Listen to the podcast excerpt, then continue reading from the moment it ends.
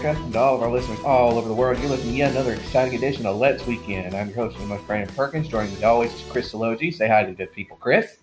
Hello. Yeah, so this episode's for March 11th, 2023. And, um, yeah, this is probably like one of the worst nights of the year. And you want to know why? Why is that? because we lose an hour of sleep. That's right, ladies and gentlemen. The time changes tonight. And on top of that, down where I'm living, uh, all the pine trees decided that they had to spread their wild oats. So everything in town is covered in a nice shade of a greenish yellow. And it sucks. Um, I was out at a job interview and I was in the parking lot and I got crop dusted with the stuff. Not fun. Um, but yeah, so uh, this week, what have we got? Well, um, honestly, pretty much what we've got here is I guess we could theme this as politicians behaving badly, um, combined with politicians doing awful shit, which, you know, is typically kind of the regular theme for this show. But this one in particular is unusual, generally just for the fact that how I guess regressive it really is. You'll you'll know what we mean when we talk about it. It's it's shamelessly just a step backwards, and you'll understand when we get to it because some of this is like, are we really? This shit cannot really be happening, but it is. It is, unfortunately. But we'll be getting to that. Fortunately, it's not all bad. We've also got some entertainment news. We've got a couple of trailers to talk about. Uh, we've also got some uh, news about music, especially vinyl records and CDs. Uh, this is a kind of a thing that has not happened in a long time, and once you know you go into the details, you'll suddenly realize, oh, that's why. But yeah, it'll all make sense. But we got that, and also a uh, bank failed this week, and uh, honestly, this is one of those times where you're going to be like, yeah, uh, I don't really mind that this one went under. Um, but we have all that and more on this week's episode of Let's Weekend. So, start us off as we always, let's start off the show as we do, as is tradition, talking about all the things that have led us up into this Saturday evening. So, Chris, what have you been doing this week? Uh, just been busy. Uh, yeah. So I haven't had a ton of time to do things, but did manage to start watching the History of the World Part 2. Mm-hmm. Uh, the Mel Brooks. Uh, I don't know if he's heavily involved in this or if he's just, you know, having input on the, all this work here. Uh-huh. Uh, but it is a series, not a movie. Uh, I was not sure what the to expect out of it, uh, but like I'm on episode five. It's eight episodes. Uh, basically similar to the original movie. Uh, lots of skits uh, with some of the big comedians of the day. Mm. Uh, Nick Kroll is all over this. Wanda Sykes, uh, a bunch of people are involved in this. Jack Black shows up for mm-hmm. a role. Uh, Seth Rogen, you know, a bunch of people in this. Um, and yeah, it goes over a number of periods of time. There's the, you know, Jesus's time as uh, a whole thing there uh, for a few bits. Uh, they do the the Russian Revolution uh, with Nick Kroll as a very very Jewish man mm-hmm. who serves uh, food for Lenin and his buddies, all that fun mm-hmm. stuff. Um, and yeah, there's uh, was this Shirley Chisholm gets like a '70s uh-huh. style black, you know, sitcom kind of thing uh, with Wanda Sykes as Shirley Chisholm uh, and all that. Uh, that's a fun recurring bit. And then there's mm-hmm. like the Civil War is the last one with uh, Ulysses S. Grant. Yeah, uh, who uh, Lincoln tells him that he is not allowed to have any more booze until he gets the war finished. Uh, that kind of thing. Mm-hmm. so yeah, it has a lot of good bits. Um, pretty much similar to how the original was in terms of, uh, you know, similar kind of hitting of uh, jokes and all that. The history of the world is probably a little less relevant to like you and me and younger generations because those are comedians that you know we don't know their work and all that kind of stuff. Uh, I think that's one of his earlier movies, isn't it? Mm. Uh, so this one uh, puts a bit of the Civil War stuff in Rock Ridge from Blazing Mhm. Saddles. Uh, Yep. So there's a fun little bit there, hmm uh, that kind of stuff. So well worth watching. It's on Hulu Yeah. uh, for people that have that. So definitely worth checking out. Uh, eight Mm. episodes, about 30 minutes each. So not too much of an investment there. Yeah. Uh, also been watching more Shippuden as I've sort of found the groove to hopefully get all the way to the end. hmm Uh, though I'm in a very weird part of it where uh, Naruto's been on boats for like seven or eight episodes Mm-hmm. that I've lost the plot on exactly why they've been on boats for so long. hmm Uh, considering there's like one place they're supposed to go, and I guess this has been I don't know some either they're just going to the wrong places or what. Uh, but they've had some good bits, you know, involving uh, you know uh, guy who is prone to seasickness, uh, and all kind of fun with that. And there's a whole side thing where they start, I think, actually trying to go to the the place they're trying to go uh, over the water, and somehow get infested with uh, toxic mushrooms. And that's a whole thing where they uh, lose all their water and food, but as a result, try to eat these mushrooms, and it makes them go crazy hmm all kinds of weird stuff. But yeah, still liking that a lot. Uh, let's see for games. Uh, I've been playing some Minecraft Dungeons since that is on PlayStation Plus uh, right now. Uh, nice thing is they let you. They've added some points the ability to kind of upload characters to the cloud and then you know download them onto other platforms. So I was able to take the the Xbox character I had Mm. and sort of play that on PlayStation, so I didn't have to start over again. Uh, and so I uh, was just trying to see like what's new with this game versus you know the everything that was in the original. That was just kind of like a an alright, you know, Diablo style action RPG. Uh, so they have like a a tower mode that challenges you to get through you know X amount of floors to get like a big reward at the at the end if you can beat the big boss at the end and that was uh, fun up until the final boss that just destroyed me. Hmm Uh, I don't know if that was so much level based or whatever, but uh, you kind of start with no gear, and sort of as you beat each stage, you get a piece of gear to add to your arsenal. And so you're trying to find like a good loadout, that kind of stuff, uh, which I thought I had, but uh, apparently not uh, for the run I did. Uh, they also have dailies.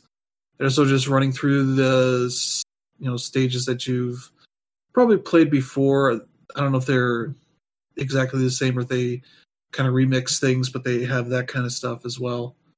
Mhm. Uh, so that was pretty decent, but yeah, it's still Minecraft Dungeons, so not like a, a thrilling game to play, but decent enough. Uh, and as for other stuff, uh, I've been playing more Theatrhythm, Final Bar Line. hmm Uh, I have reached 300 songs played in that. I still have, still working on finishing up nine. Uh, I got 10, 11, 12, 13, and 15 after that to go. But uh, I finally got uh, my Final Fantasy VII crew that was at level 99 up to their first star, uh, which Mm. gets you a good bump in stats. It just adds a uniform 50 points to all of your stats and then 300 to your HP. So uh, it's a nice bump up for that stuff. So I'm curious to see how much of an improvement that is. But uh, then I'm back at you know 100 some you know XP that I need to get to the next star. So it's another long run to get to the next uh, level up for those characters. Mm. And I think I have at least one trophy, maybe two for getting characters to the max nine stars. hmm Uh, maybe one for also getting to max stats as well. I'm not 100% sure what that all means, but that's been pretty much it for me. So, how about you, Brandon? Well, uh, I've been playing more of Atomic Heart, um, and uh, you know what? I would like that game more if it wasn't for the fact that the guy that you play just will not shut the hell up. Like he just he constantly talks and he's constantly trying to give these stupid one-liners, and it's annoying as all hell. Um, like, don't get me wrong, there's nothing wrong with like having a voice protagonist in a first-person shooter, you know, but there is a limit. They keep you know this guy he just he can't stop and he's you know and he's so brusque and prickly about just every person he comes in contact with and it's just it's annoying. It's really really annoying. Um are we talking about like a duke nukem level of just constant talk no because duke nukem at least had a sense of humor this guy is it, he he's he you know Duke Nukem at least you know in spite of how juvenile his sense of humor is, at least it's actually funny sometimes. This guy is just unbelievably corny. And he's corny in a way that is honestly kind of not even relevant to like the time period because I know it's supposed to be like an alternate 1950 Soviet Union, but he, he the dude is still talking like an American for all intents and purposes. And he keeps using that stupid crispy cre- critters thing all the damn time. It's like that's his catchphrase phrase, and he says it so much. Even the other characters in the game get annoyed by it. Like that's how bad it is. Um, okay. But other than that, I mean, it is still very enjoyable. It is still quite good. Um, and yeah, it is still a lot of fun, and it is kind of neat being able to play a game that takes place in the Soviet Union that actually it isn't so like hardcore on all the Cold War stuff. It's just like, yeah, you live there. This is how things are done. You know, this is how people live there. It's got its good points, but it's also got its bad points. And it also also, you know, parts of it really, really suck. you know, like it, the game talks a lot. Like one of the things this game really does really good is it kind of pokes a hole into uh, old what they used to what over in Russia they called nostalgia. You know, old like Soviet nostalgia. Because yeah, it's got a lot of the sort of pieces of like Soviet nostalgia. You got the imagery and the music and the cars and everything. And like people who grew up there who like pine for this stuff yeah it's there but it also reminds you oh yeah there was also this whole thing about you know how party members tended to be a lot better off and wealthier than the average citizen. And yeah one party state kind of sucks. You know what i mean? Yeah. Um but uh you know the only difference is that because of the polymerization technology you know basically everyone is able to you know, live a very comfortable lifestyle, which is, you know, all right, you know, that's fine and everything. Um, another thing that someone else brought up, a person, a YouTuber who I like to, who I like to watch, who is like a historian who specializes in like Soviet studies, is she mentioned that there's a surprising lack of women in the game. Like there, but like that's not to say there aren't any women in the game at all. There are, like there are NPCs that you'll come in contact with. There's one major character who's also a woman who's like a neurologist and everything. But the women in the game are either overly sexualized, um, are or are like basically furniture, for lack of a better word. They're just like side characters, whatever. Or they only exist to be like a romantic interest for the lead character. Um, so it's kind of like through it's definitely supposed to like tap a little bit into like old Soviet nostalgia, but it also very definitely has like it's made by someone from like a modern day Russian perspective with all that entails. Um, but yeah, I mean, otherwise, all all other than all that, I mean, it is still a very enjoyable game. Um, and you know, if you're if you got Game Pass, you know you you know it's you're not really you know, you don't really have to pay anything for it. Just go ahead and give it a shot. You might find you'll enjoy it. Um, but uh, yeah, and I'm also playing a game that I can't really reveal right now because it's still under embargo. But uh, both me and uh, and uh, Dan River playing it, so that should sort of give you an idea of what it may or may not be. um, but uh, other than that, uh, books, just uh, doing some more reading. Uh, Chris, have you ever seen A Clockwork Orange, the movie? Yeah. Yeah, okay. Did you ever when you were like in high school or like in like English class or whatever, did you ever actually try to read the book? No. No, you didn't? Okay, so like I said like I remind you, you did see the movie. You, you did see the movie, right? Yeah. Yeah. Okay. So, do you remember how in the movie one of the weird things about it is that like all the characters had this like weird slang that they would talk in? Yeah. Yeah. Okay. So that's basically the entirety of the book. um, so Anthony Burgess, the guy who wrote it, um, he was already like an established writer in the UK. Um, and he wrote the book sort of as both as an experiment and also because he kind of really needed the money at the time. So he came up with this idea of using like this sort of satirical dystopian thriller um, where basically the it's like a lot of it is implied through the text that you kind of have to look through but the idea is that the UK at some point sort of got absorbed into like the the sort of eastern bloc more or less. And so their cultures have kind of sort of started to meld together.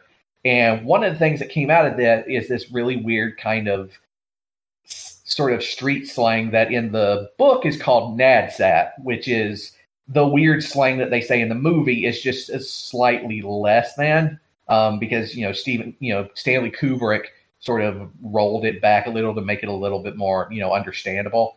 But the whole movie is, I mean, the whole book is written in Alex's perspective, um, and he speaks almost mostly in that perspective. And the thing is, most of the time, it's not that hard to understand what he's saying if you use context clues but it's definitely a little difficult to get into if you're if like you've read the movie if you've watched the movie and then you tried to read the book.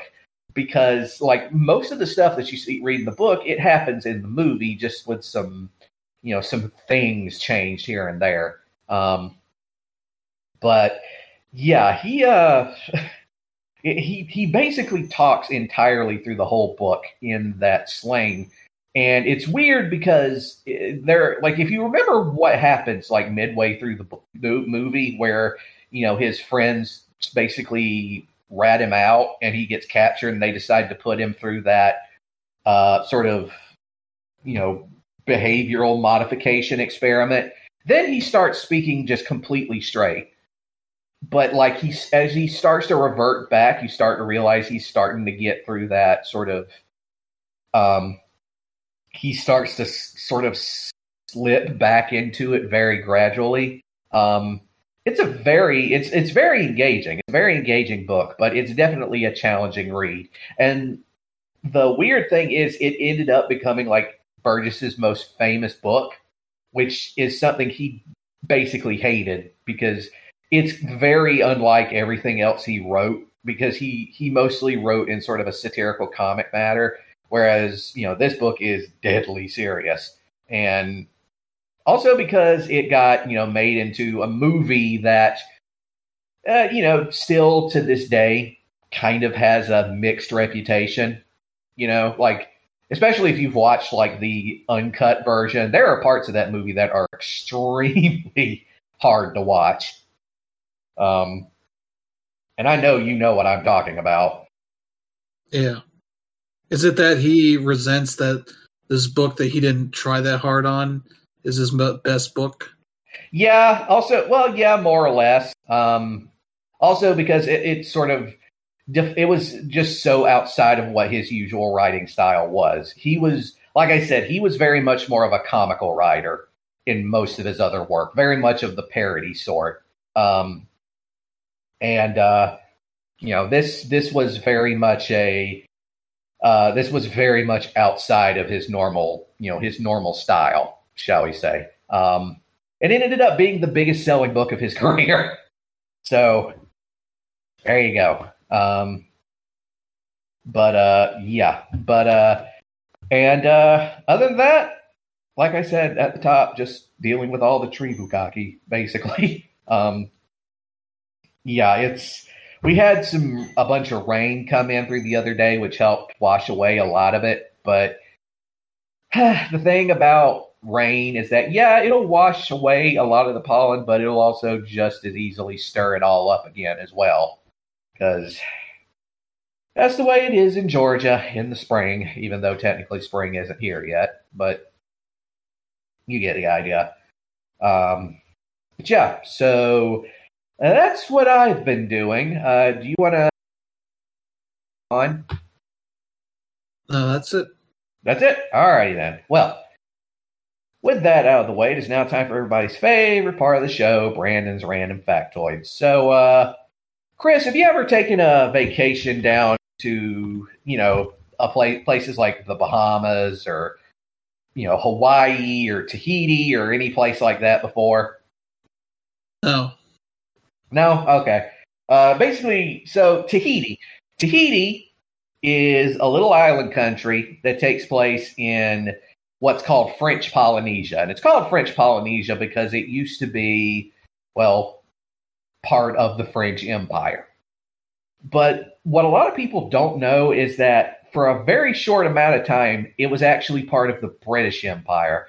And how it ended up going from the British Empire to the French is one of those stories that is just so hilarious. You would have think that somebody had to make it up, but they didn't.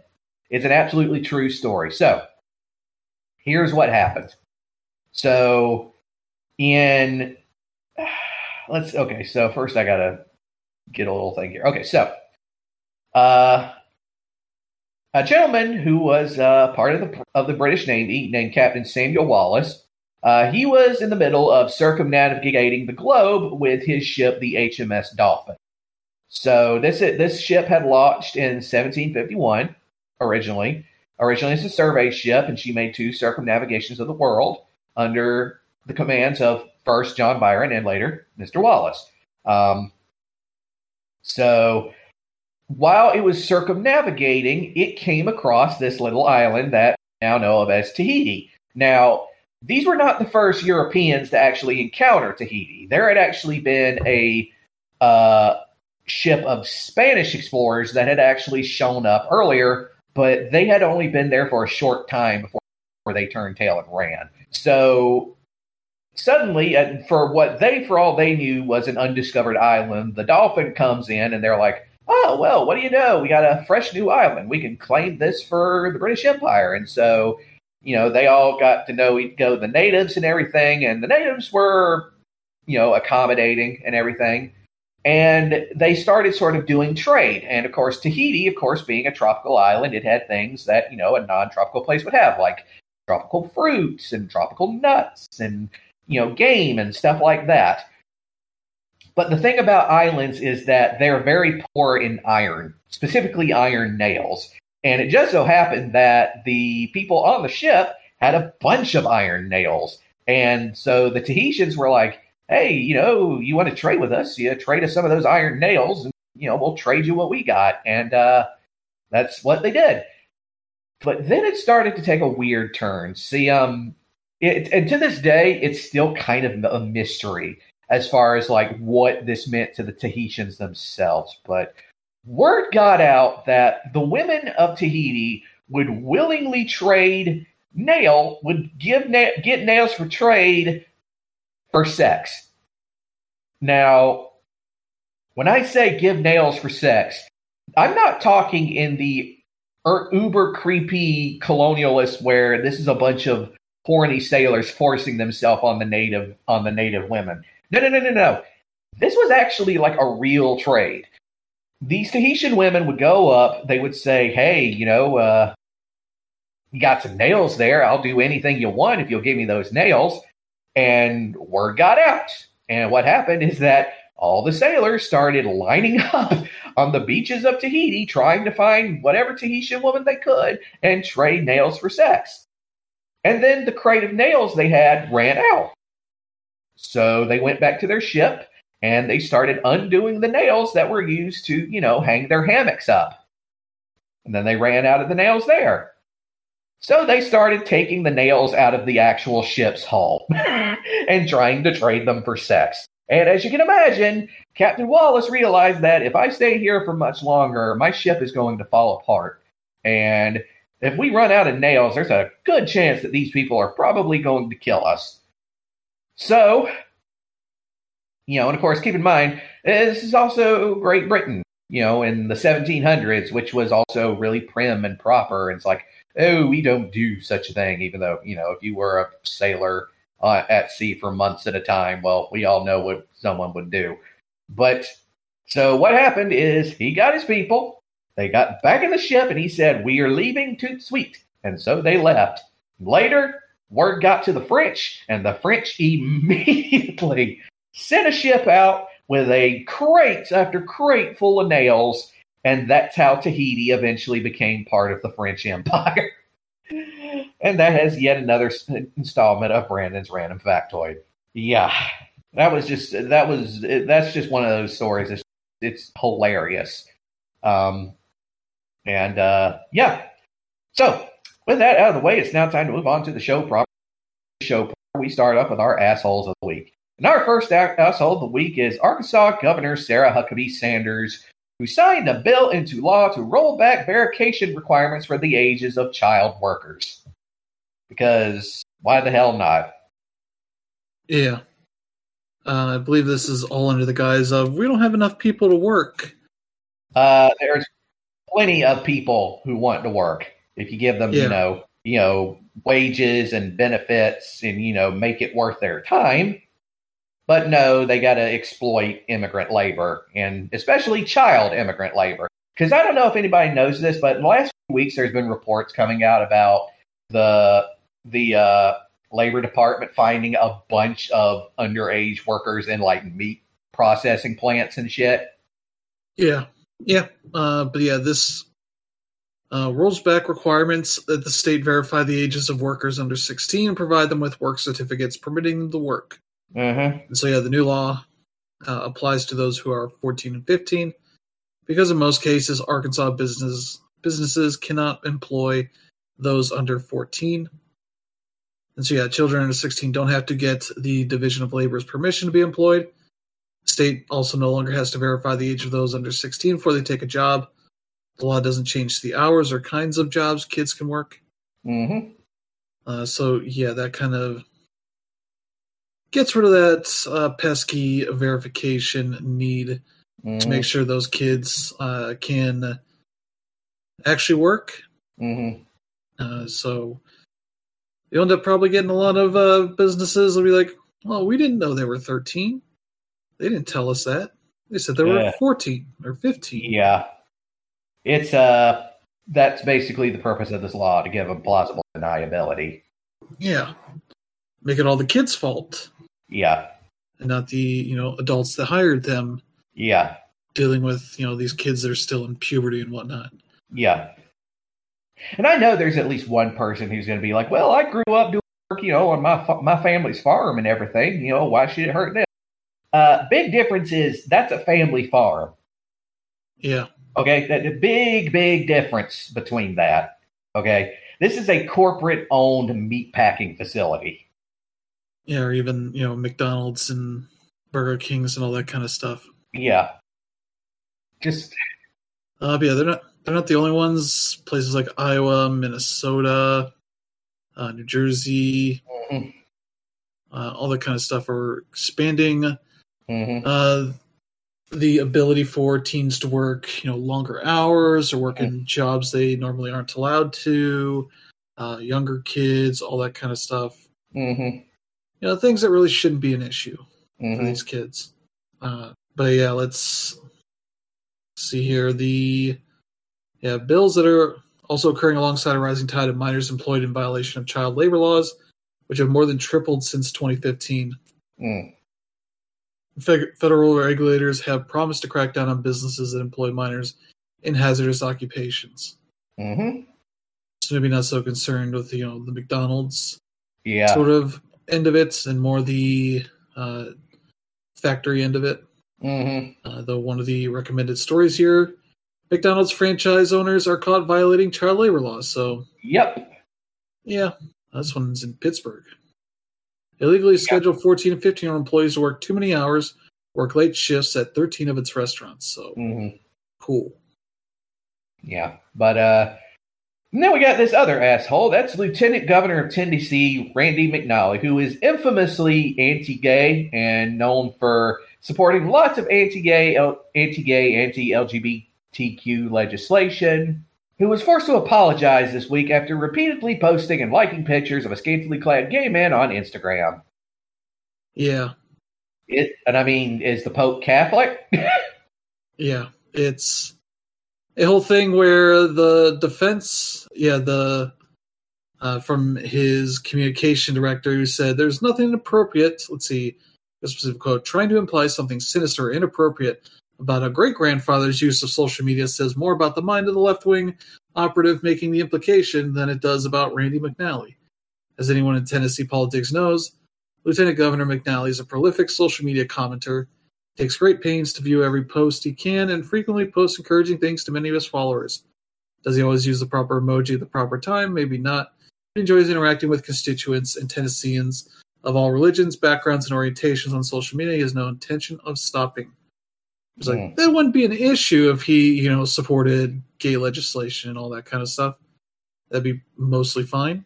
Mm. Uh, but yeah, as you know, the second in command to somebody who last week we talked about signing a big, uh, big bill to ban public drag shows. hmm This sort of stuff seems hypocritical at best.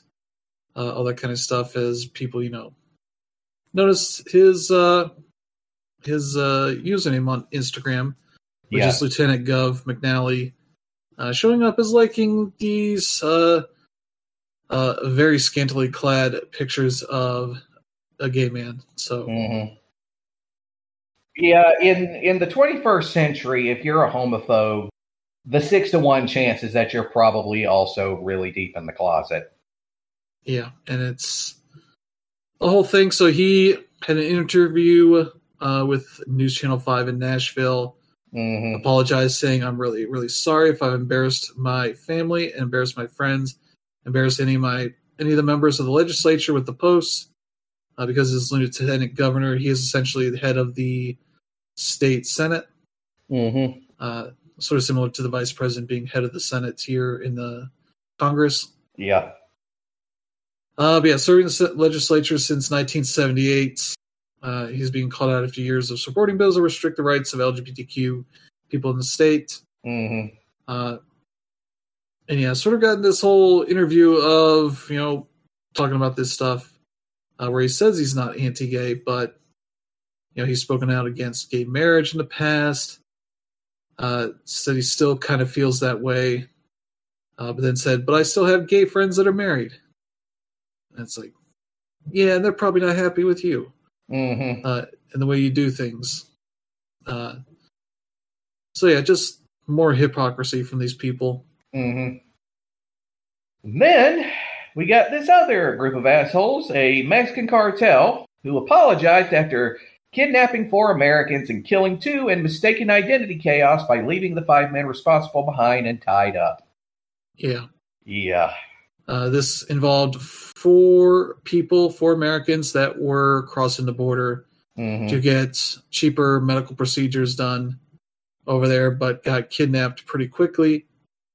I believe because they were all black, so they were mistaken as you know migrants that had uh, made their way up to Mexico from uh, I forget where uh, potentially would have been mistaken from, but yeah, got this whole hubbub of being taken around to multiple different places. Two of them ended up being killed.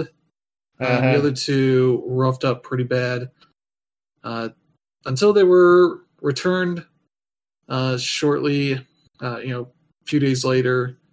And along with that, they left five men that are supposedly responsible for this hmm uh, behind with an apology that, you know, uh, is very much sort of a a thing where they, you know, these cartels want to be on the the down low. They do not want to get the the federal U.S. government involved in their Mhm. business because that is the last thing they need to get Mm. them and the even the Mexican government involved in dealing with this. So they're hoping that this uh, is uh, something that can be solved by just sacrificing some of their men for Mm, this. So yeah, that's a a hell of a thing there. Yeah. and finally, our last asshole of the week is, of course, the king of the assholes, Elon Musk, who apologized after he mocked a disabled Icelandic Twitter employee for asking if he still had a job at Twitter, and then he had to apologize after learning who he had been attacking. Yeah, Or I think the subterfuge of this is he had a talk. He got a call from his lawyers, and they told him who he had been attacking. yeah. Uh, this is Haraldur Halli Thorleifsson, uh, who ran a company. I forget what the specific company uh, was called, but uh, Twitter under Jack Dorsey acquired them, Mhm. and I think it was a like a design firm kind of thing. Mm. And instead of taking a, a you know buyout or a lump sum or something like that, he decided to take it as a wage. So essentially, like you know, he'll work till at least he's gotten paid back the amount of money that's you know he uh, would be getting paid in this deal, which was supposedly upwards of you know hundred million dollars, something like that, U.S. And so, of course, in all the chaos of people, you know, just getting fired left and right. You know, there's a story earlier this week that was like, oh yeah, they had a bunch of their managers, you know, sort of highlight their best worker kind of thing, and then fired all the managers and replaced them with the people they recommended for promotions. That kind of stuff where it's like, that's not really great because that you don't know if those workers are manager material or not, or if they're just you know the sort of people you would have as you know uh, a lead for the teams they're working on, whatever it is, uh, that kind of stuff. But yeah, this guy essentially like trying to figure out, uh, as he says here, dear Elon, Elon Musk. Nine days ago, the access to my work computer was cut, along with about 200 other Twitter employees. Mhm. However, your head of HR is not able to confirm if I'm an employee or not. You not answer my emails. Maybe if enough people retweet, you'll answer me here. Mhm. It just sort of goes on where he, Elon, replies like, "Well, what work have you been doing?" You know Mm. that kind of thing. And he's like, "I don't need to break confidentiality to answer this question here. Mhm. If your lawyers share in writing that I can do that, then I'd be happy to discuss that openly." Then he responds, "It's approved. You go ahead." And then he explains what he's been doing Mhm. uh, for a few tweets, and then yeah, Elon sort of just starts berating him, claiming he's not doing any real work, all this kind of stuff, and then yeah, finds out that this guy, you know, is a well-known figure in the tech community in Iceland. Uh, I believe has been voted Person of the Year. Yeah, Icelandic broadcaster RUV's Person of the Year in 2022. Uh, that kind of stuff, where he's talking about the other day wanting to open a restaurant in Reykjavik. Uh, he's known for his philanthropy and for funding the construction of hundreds of ramps around Iceland, uh, which, as a disabled person in a wheelchair, that's something that would be you know important for him. Uh, so, Mm. yeah, later what happened here, he apologized, saying, "I'd like to apologize to Halli for my misunderstanding of his situation. It was based on things I was told that were untrue, or in some cases true but not meaningful." Uh, he is considering remaining at Twitter uh, as part of this, and it's like one, it's whether he is you know a good worker or not. He you don't have to be a dick like he is throughout much of this. Uh, and it just shows you know the thing everybody knew is that he is just an asshole. Uh, he has never had to really work a day in his life Mhm. uh, and have to show people respect in any way. Mhm. He just, you know, hires them and fires them, you know, based on whether they can do the thing he needs to be done. Mhm. And it's not, you know, any sort of team building that he has ever had to deal with. That's why he hires people under him that manages them Mm. and gets results and all that kind of stuff. So yeah, there you go. Elon Musk just continues to be an asshole, especially as the head of Twitter and just randomly firing people for no real reason, just to be a dick to people. So there you go. Mm-hmm. But fortunately, it's not all terrible because, as usual, we do have some heroes of the week. And our first hero of the week is this judge up there up north in Canada who ruled that giving the middle finger is, quote, a God given right. And I say, God bless this man. Yeah. Uh, let's see. Uh, in a 26 page decision, Dennis Galiatsatos uh, dismissed a case against a man accused of harassing his neighbor in a Montreal suburb. To be abundantly clear, it's not a crime to give someone the finger. Mm-hmm. Uh, flipping the proverbial bird is a God given, charter enshrined right that belongs to every red blooded Canadian. Mm-hmm. Uh, yeah, referring to Canada's Charter of Rights and Freedoms. Uh, yeah, the, the accused is a teacher, had been arrested by police in May 2021 for uttering Mm-hmm. death threats and criminal harassment against his neighbor in Quebec. In his decision, uh, the judge launched a stinging rebuke of the neighbor and complainant, uh, whose grievances, he said, were nothing more than mundane, petty neighborhood trivialities. Mm-hmm. It is deplorable that the complainants have weaponized the criminal justice system an attempt to exert revenge on an innocent man for some perceived slights that are at best trivial peeves. Mm. And so, yeah, that's uh, a cool thing. Yeah. And last but not least, we got this announcement from Bindi Irwin, revealed her decade long fight with endometriosis that often goes underdiagnosed by doctors. For those of you who don't know what endometriosis is, it's when the tissue that usually grows inside of the uterus decides to grow out onto other organs. Yeah, throughout your body. It is very unpleasant. Yeah. Uh, and if you don't know Bindi Irwin, she is the daughter of Steve Irwin, Yep. the crocodile hunter. Mm-hmm. Uh, she has given birth to her daughter, I think, in the past year or so. Mm-hmm. Uh, so this is definitely something that she has, you know, had to deal with. Uh, and yeah, she uh, shared on, uh, I think, I think Instagram, uh, a big post of information about you know what she's done because she wanted to, you know, show other women that this is a thing that other people have and have to go through, uh, all that kind of stuff uh, saying, yeah, for 10 years I've struggled with insurmountable fatigue, pain, and nausea. Trying to remain a positive person, hide the pain has been a very long road. Uh, but yeah, that's uh, a big thing. It's also an issue because it's something that can cause a lot of different triggers in your body, as well as just pain and a bunch of stuff like that. Uh, uh, but also infertility and stomach problems, among other things. Mm-hmm. Uh, but it's it's an it's a chronic pain uh, issue that doctors still really don't know what's causing it mm-hmm. or how to treat it. Really, I think you just have to get procedures every once in a while. As a result, and often gets you know like a lot of a lot of things with women, doctors just say like, ah, it's just something you have to deal with, Mm. versus you know actually treating it seriously. Mm. So yeah, Yeah. So uh, that was uh, our show proper for this week. We're now moving on to the proper show proper. And we start off with one of those stories where it ends with, and nothing of value was lost. Silicon Valley Bank, Bank, which is a bank that was set up for tech firms and investors down in Silicon Valley, has collapsed, and nobody feels bad for them.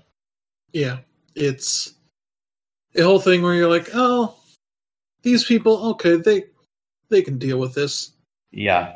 because it is a bank that has dealt with like tens of billions of dollars of people's funds. I'm not sure if there's a specific number for how much they had at this point, but I believe they've had uh, in the past few weeks, as you know, Mm. uh, news of a bank run at Silicon Valley Bank, with droves Mhm. attempting to pull out some $42 billion from the bank on Thursday alone on fears that it was teetering on the brink, which is, you know, I think that uh, does not help the bank at all. Mhm. It further pushes them out of the out of their financial comfort zone. Mm. And so, yeah, it's, uh, yeah, I was doing fine on Wednesday, and then Thursday hit, and uh, the shit hit the fan, and the feds come in to set up sort of a a shell company to Mm. Uh, help manage what you know accounts they've got and all that, and try to help uh, the people that have people and companies that have money in that bank and sort of you know deal with the fallout of all this. And it's you know a bank that's Mm. uh, deals generally with the the rich and you know the tech companies and all that kind of stuff. That you know uh, is a group of uh, people and businesses that you know have been running uh, lots of shitty business practices of late. Mm-hmm. Uh, so it's not one that's you know anybody, any normal person should feel bad for any of that. Yeah. Yeah, and it's especially what's especially funny was like all the Silicon Valley libertarians who were like, no, no government at you know, put yourself up by your bootstraps. As soon as this as this news started permeating the web, they were all like, why doesn't the government do something? Yeah. yeah, yeah. It's I saw a version of the "Don't Tread on Me" flag that said "Don't regulate my bank." Yeah. Uh, next one's "Bail out my bank or I'll destroy Silicon Valley." ah, that was funny. yeah, fuck these people. hmm Uh, and I think the the New York Times uh, pitch bot was Mm. basically like, uh, you know, bail out my bank or I'm going to become a bigger libertarian. It's like, okay, sure. yeah. Uh, they're not anybody should feel bad for. Not like, you know, the the downturn in 2008, 2009, which involved a lot of Mhm. people that tried to buy, you know, housing that was of a normal nature. hmm People making decent money trying to Mm. finance their homes and giving bad loans that were not going to be able to help them at all. Mm. And so, yeah, they're probably going to get bailed out anyway because, you know, they're rich people. Mhm. The government will bend over backwards to help them in Yeah. any way possible, but any normal people just get told to get fucked. Mhm. I think, like, the most uh, that normal people get affected by this is their. I think it was one company that was going to lay off people with severance pay, and then as a result of this, you know, can't afford the severance pay anymore. Mhm. uh, that kind of stuff, or people might miss uh, paychecks, Mm. uh, which sucks for them. But also, their their company probably should have been run better Yeah. to not have to run such a thin margin like this. Mhm. Uh, but yeah, even companies like Roku had upwards of about four hundred eighty-seven million dollars in the bank. Uh, that was about twenty-six percent of their their cash holdings. Mhm. So still some of that, but a lot of the other ones are like companies that deal with startups and all that kind of stuff. And it's like, yeah, who gives a shit about those people? Hmm. Uh, particularly one that helped launch startups like Airbnb, Reddit, and Instacart. Uh, you know, the companies that nobody really likes. Mm. So yeah, there you go. Fuck them. Yep. And uh, also this week, another Norfolk Southern train derailed in Ohio. But before you get get all concerned, it didn't have any hazardous material on board. Just so you know. Yeah. But it just kind of plays into the whole theme here. Yeah, It's like, oh, they really should not have, you know, taken back those uh, regulations on the brake stuff or Mhm. the trains. Yeah, That the companies like Norfolk Southern, you know, lobbied to get removed. Mm-hmm. Uh, but yeah, this one uh, was in Springfield, Ohio. Uh, so I don't think that's anywhere close to. I think it's on the southeastern edge Mm-hmm. uh, or corner of the state. I could be wrong on that. Uh, let's see. Get a map real quick. Yeah, it's more eastern central. It's east of Columbus. So mm-hmm. there you go for that. But yeah, there's no risk of any environmental damage other than you know the damage of a bunch of fucking train Mm-hmm. cars, you know, uh, all over the place. I think it was something like 200 trains, or no, 28 cars were sliding diagonally across the tracks. Nobody's injured, luckily. So, Uh, only damage to uh, the nearby environment Mhm. and Norfolk Southern's continued bad reputation. So Yep. Yep. That's right. So, moving on from there, we got a little story about Mr. Ron DeSantis, governor of Florida.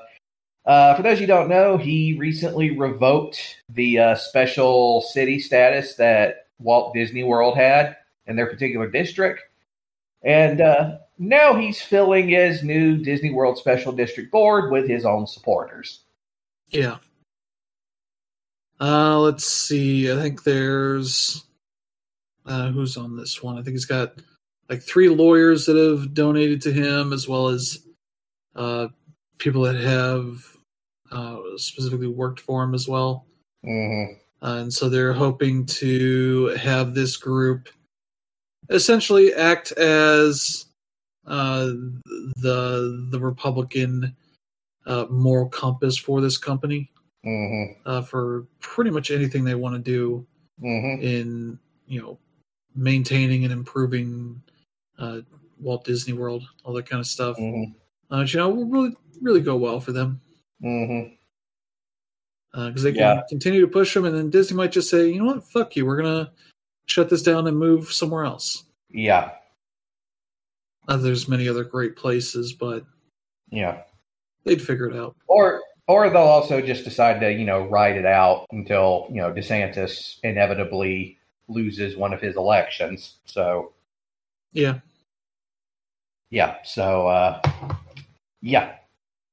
Um and uh speaking of uh governments and stuff, uh California's state government is cutting ties with Walgreens Uh, because, uh, well, if you haven't heard in the last few weeks, Walgreens has been more or less cowering to the GOP's threats about, you know, you know, doing bringing criminal charges if they, you know, you know, sell abortion pills in their states and stuff. Even Yeah. though, for the record, it needs to be said, uh, abortion pills are legal in like all fifty states. yeah, So, you know, it's it's really stupid, but yeah. yeah. And it's also sort of the thing where they're not even really selling them yet because it's under the CDC's uh, or the I think it's the FDA's new rules that they have to get certified uh, Mhm. for this, and they're still working through that process, so they haven't been actually selling any at all. But decided to cower to these threats from uh, the GOP, you know, attorneys general uh, in those states uh, doing that. And California said, you know what, fuck you for dealing with this shit, hmm uh, putting women's lives at risk and this Mhm. stuff. So uh, that's essentially going to let I think all relationship be- between Walgreens and the state hmm uh, run out, or they're going to be under review and just sort of deal with it as it goes, uh, which took a hit to Walgreens stock hmm and all that. So, yeah, they fucked around and found out. Mm. Probably expected that the other uh, pharmacy companies would have done the same thing, but hmm Nope. uh, CD, you know, CVS, they've basically said nothing. You know, um, yeah, they've all shut up. See who would blink first and see how that Yeah. goes, and that means the others will probably like, oh, we're not gonna, we're not gonna do this. hmm We're gonna just write it out. Yep. Um, yeah, in other political news, Ben Savage, actor Ben Savage, or his real name, Corey Matthews, is running for Adam Schiff's congressional seat. Because those you don't know, um, Adam Schiff, he, I believe he went, didn't he go to the Senate? He's running for the Senate seat that Yeah, Dianne Feinstein's. Right, that's right. open. So Savage is coming in running for his seat. Yeah, okay. Yeah. Which is probably not going to go well for him because he ran for, I think, West Hollywood Mhm. City's Council, and in that vote, he finished sixth of, I think, nine people. Mhm. And yeah, that's not good if you can't win a city council seat. Yeah. Why would you be expected to win, you know, uh, a House rep seat? Uh, but he is running, you know, as a Democrat. You can look at his site. Uh, his uh, political site, which has a lot of uh, his platform stuff, is all boilerplate Democrat stuff. Nothing really uh, amazing there. You know, supporting even supporting like universal health care and all that kind of stuff. Uh, but yeah, he's he's not anybody that would take him seriously as a public official. Mhm. Uh, he's at least better than his brother, who's a shitty person. Mhm. Uh, but he's just, you know, a weirdo. Nobody Mhm. cares about nobody cares about Ben Savage, and he's not going to get any real Mhm. run in this seat. So it's just a a weird publicity thing for him, I guess. Mhm. Especially Yeah. when he's running on, you know, uh, restoring faith in government and all this. And it's like, yeah, sure, good luck with that. Mm. You get eaten alive in Congress. Yeah. And uh, let's see. Oh, yeah. Uh, now that we're sort of in the less serious part of the show, um, Toblerone, of course, the famous uh, chocolate bar brand, is dropping its Matterhorn and Swiss flag from its packaging for some of its bars. Yeah, so the the Matterhorn and the uh, like Swiss made uh, tag on there uh, is because you know uh, the vast majority of its materials were made in uh, Switzerland Mm-hmm. uh, and produced there, uh, but they are moving some of their production over to Slovakia. Mm-hmm. So that is going to cause a number of its bars to be uh, removing that stuff because it's you know not allowed at that point. Mm-hmm. Uh, like they said, the packaging change affects the 35 and 50 gram bars, or 1.2 to 1.8 ounce bars. Mm-hmm. Uh, that'll be made in Slovakia. The larger 100 gram tablet bars will still be produced in Bern, the Swiss capital. Uh, so, just kind of an iconic part of the packaging that will be changing, which I had never had a Toblerone. Mm-hmm. I think I've only heard it, you know, used in comedy bits and songs and whatnot. Yeah. Because I guess it's it says you're made of honey and almond nougat. Mm-hmm. Did not know. Mm. I knew it was chocolate. It was weird shaped. Mm-hmm. That was enough for me to never want to touch it. Mm. So there you go. Next up, Bob Odenkirk has announced that he is working on a remake of Tommy Wiseau's The Room for charity. Yeah, seems to be a real thing because Bob Odenkirk is, you know, put out messaging on this.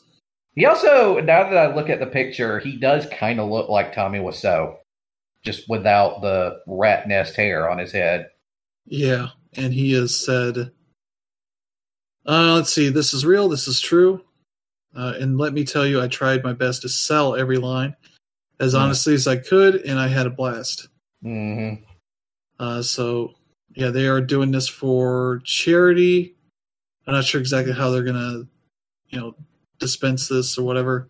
Mm-hmm. Uh, but yeah, they're raising funds for the nonprofit organization AMFAR, or the Foundation for AIDS Research.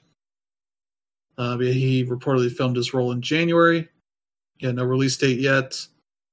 Uh, Cameron Kasky, who is tied to the production, has also shared images of actor Bella Heathcote on set, appearing to play the femme fatale Lisa.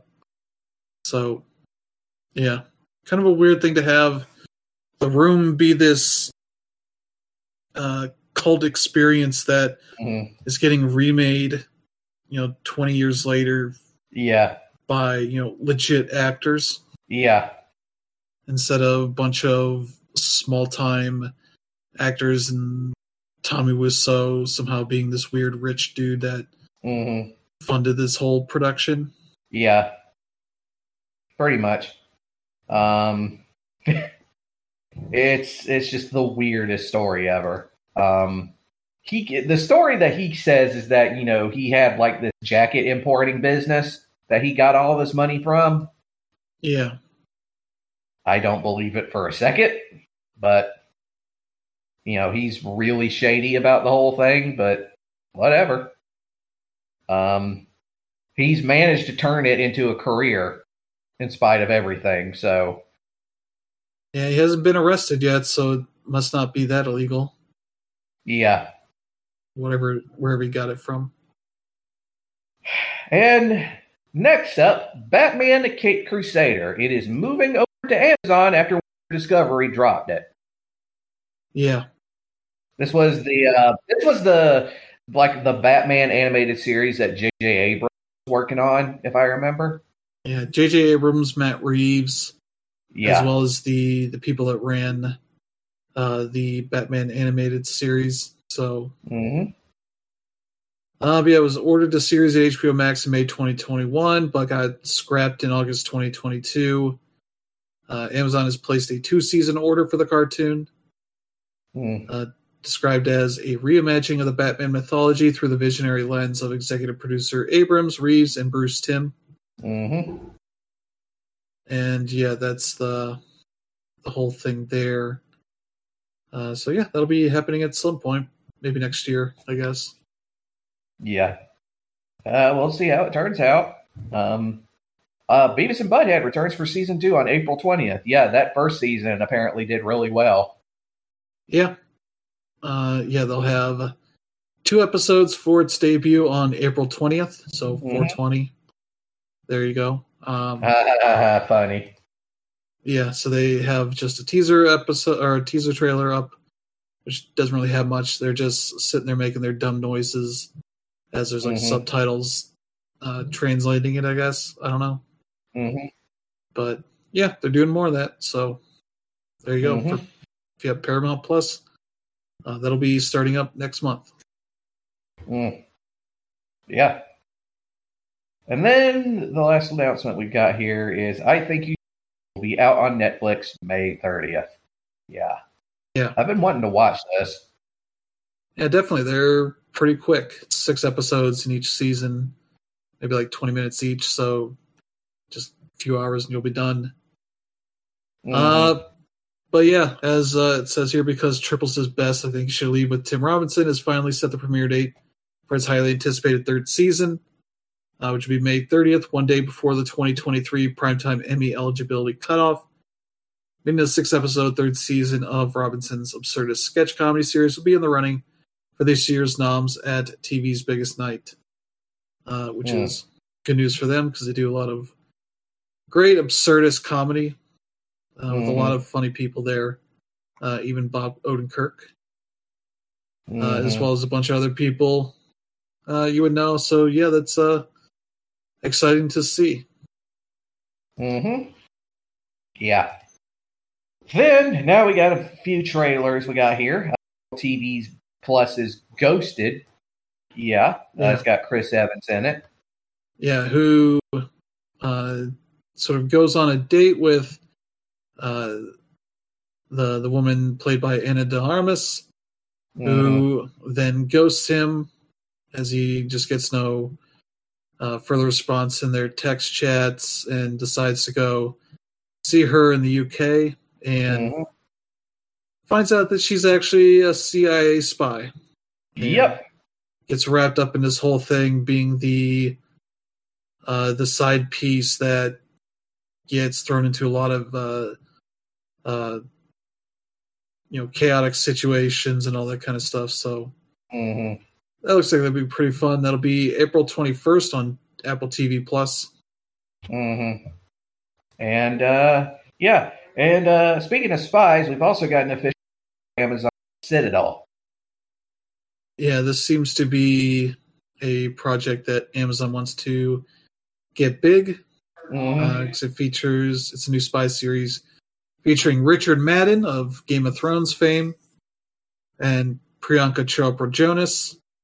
Uh, there, so yeah, uh, it seems to be kind of playing off of I don't know, like a mind stuff, I guess you could say. It, it kind of reminds me of The Prisoner, basically, with that sort of. It's like a mixture of like spy stuff, but also with like a lot of like conspiracy and stuff like that as well. Yeah, and they, or at least uh, Priyanka's character seems to be unsure that she uh, actually is a spy. Mm-hmm. Uh, like she's had some amnesia or something. Uh, and also Stanley Tucci shows up, so you know that'll probably be a pretty good time with him there. Mm-hmm. Uh, so yeah, that'll be April 28th uh, on Prime Video. Mm-hmm. Looks like that could be neat. That's a series, I believe. Mm-hmm. And it looks looks interesting. I'm definitely interested. Yeah. And uh, we also got a teaser trailer for Ninja Turtles Mutant Mayhem. They're making another uh, Ninja Turtles movie, but this time they're doing two things. They're leaning in on the Spider Verse type animation style, and they're also leaning more into the teenager part of Teenage Mutant, Mutant Ninja Turtles.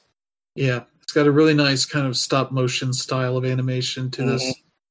Uh, and it has a star-studded cast here. Uh, but the people that play the uh, the turtles are all teenage actors, Mm-hmm. uh, which has gotten people mad because they sound like they're kids, and it's like that's because they are. Yeah. That's literally the name of the show. Yep.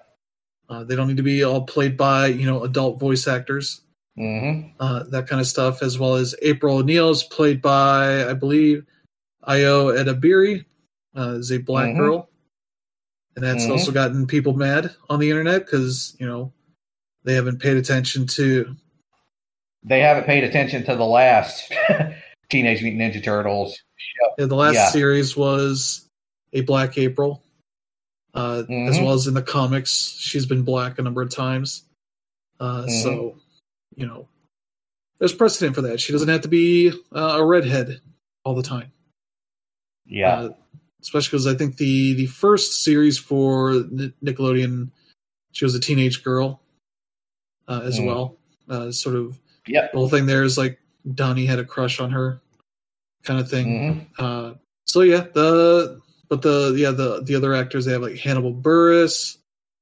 Uh, who else here? Rose Byrne, John Cena, Ice Cube, Jackie Chan. I believe Jackie Chan is Splinter. Uh, Giancarlo Esposito is, I think, Baxter Stockman. Uh, Seth Rogen and John Cena, I believe, are uh, Bebop and Rocksteady. Mm-hmm. Uh, Paul Rudd is in there. Maya Rudolph. Mm-hmm.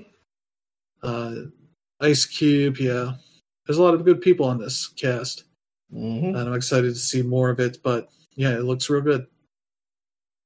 Yeah. And finally, last but not least, we got an official trailer for No Hard Feelings.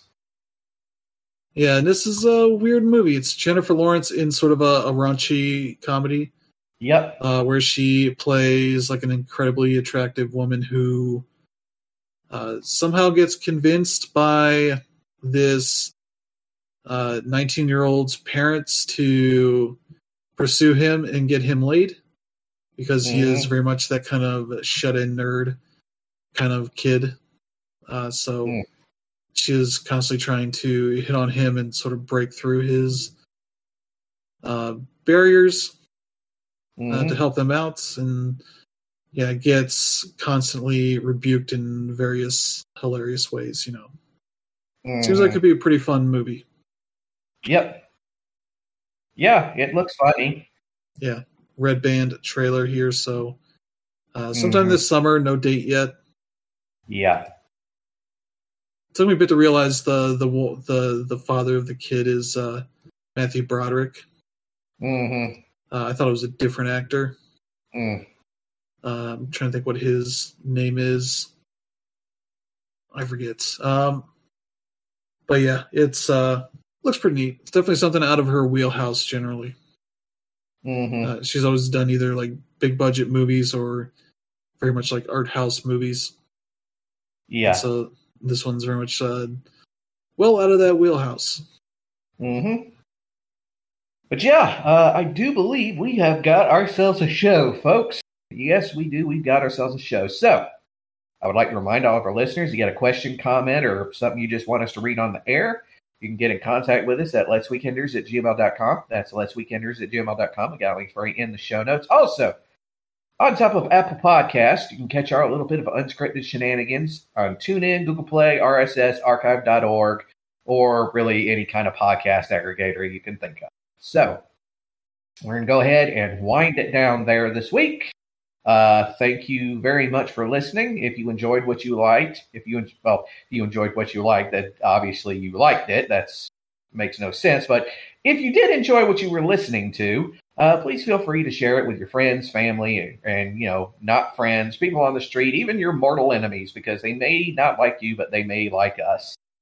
And uh, yeah, so once again, thanks, Chris, for stopping by and helping me out this week. Um, and uh, yeah, that's it. Uh, tune in next week. We'll have a bunch more crazy shit to talk about, and we'll also have one less hour of sleep that we will be having to deal with.